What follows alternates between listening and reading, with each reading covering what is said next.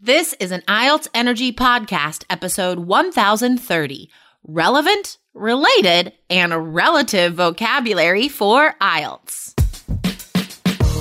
Welcome to the IELTS Energy Podcast from All Ears English, downloaded more than 22 million times with former IELTS examiner Jessica Beck and Aubrey Carter, the IELTS whiz. If you are stuck with a low score, our insider method will help you get the score you need to unlock your dreams. Get your estimated band score now with our two minute quiz.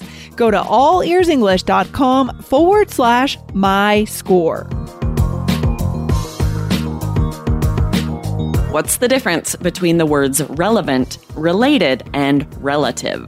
The answer may surprise you, and it will definitely help your vocabulary scores on IELTS. Listen up for useful vocabulary facts.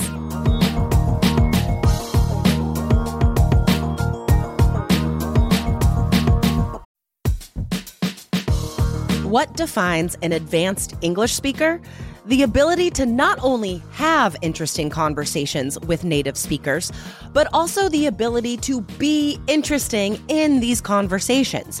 Make an astute observation, ask good questions, speak with a confident pitch.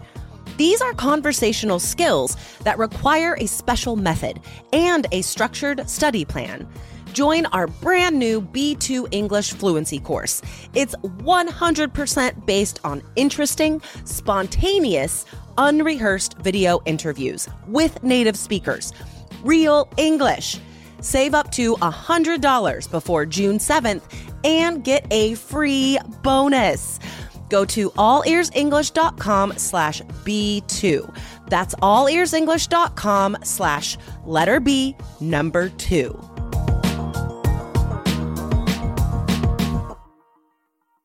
Aubrey, happy Tuesday. Happy Tuesday to you. I love a Tuesday. you do? That's an odd day to love. I know. I remember talking about loving Mondays because honestly, any day my kids are in school, I can get so much done. I just love a weekday. I hear that, sister. Be, like even though it's um it's still limited in person education here, um, which means James only has really like a couple hours um that he's in school four days a week, um, and the rest is still online at home. But seriously, just those couple hours make a huge difference to get like what I get done. exactly. yeah. Um, Okay, so guys, we are here today to explain three very high level vocabulary words that can be easily confused and used wrongly, incorrectly. Um, and this question comes from a YouTube fan. Guys, remember, IELTS Energy TV is on YouTube as well as All Ears English, two separate channels, both fantastic.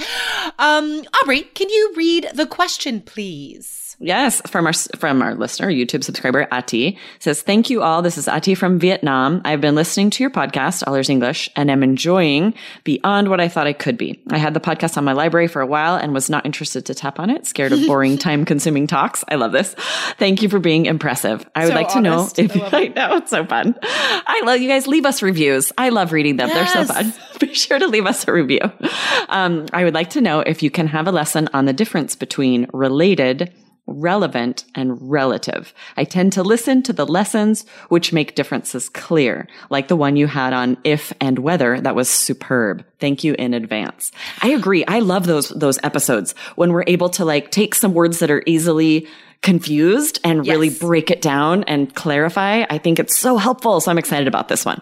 Totally. So we chose um, to answer this question because we can definitely see how confusing these three words are. And guys, keep in mind that there are numerous definitions for each of these words. And we are not here to talk about 20 different definitions, guys, because that is not going to help you. Don't memorize the dictionary. Don't memorize lists Focus on what is useful. We are going to define each of these in their own way, one way that we think it is best to use on IELTS. Okay. So this is all you need to be able to use these three words in speaking and writing because they're all very useful in speaking and writing and they're not topic specific, which makes them um, a really good idea to learn so you can use them on a variety of answers, like really about anything. You can pop one of these adjectives in there, right? Exactly, right? And it is high level. It's interesting, even though some of these words may, you've definitely heard them before. So maybe you're thinking that's not a band nine word, but the way we're teaching you to use them, it is band nine because students don't use them this way. So exactly. Yeah, exactly. that makes the difference. And actually, I want to start with the word relative because I hear students so often when you're trying to fill time, if you're not sure how to answer something, or if you have a complicated opinion on something and you're not sure what to say. I hear students say a lot like, well, it depend, which is grammatically incorrect. So don't mm. say that. Say it depends, right? But that is something that is co- a common student response if they're like, you know, not sure or if something is not clearly one side or the other. So guys, this is a great opportunity to use the word relative. Now, you know that it's a noun like your cousin, your aunt, those are your relatives, right? But as an adjective, this is where it gets interesting. How do we use relative as an adjective, Aubrey?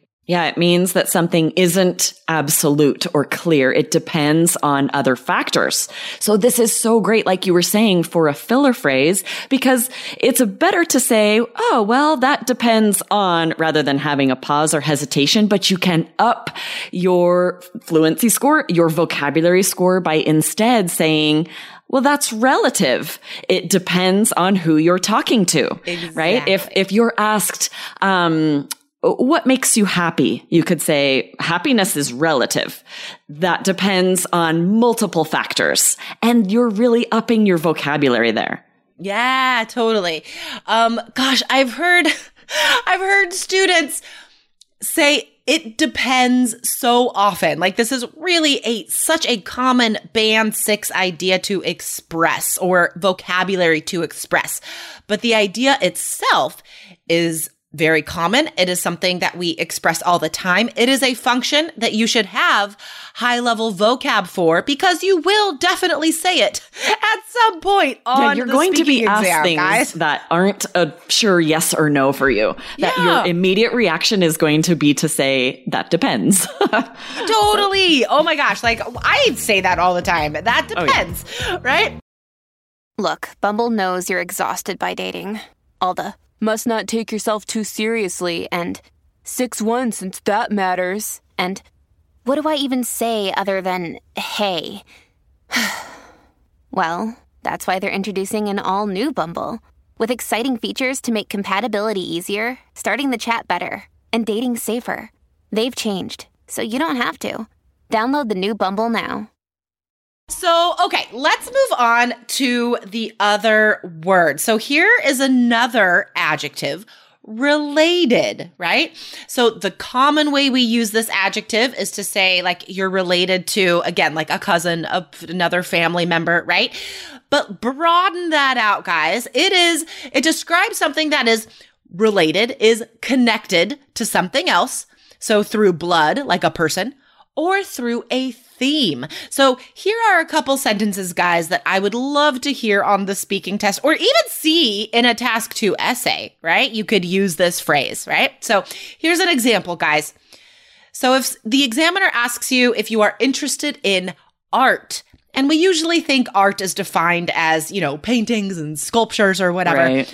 So we could say, so I'm not really into art, but I am into something related to art, I think. Video games. Now, hear me out.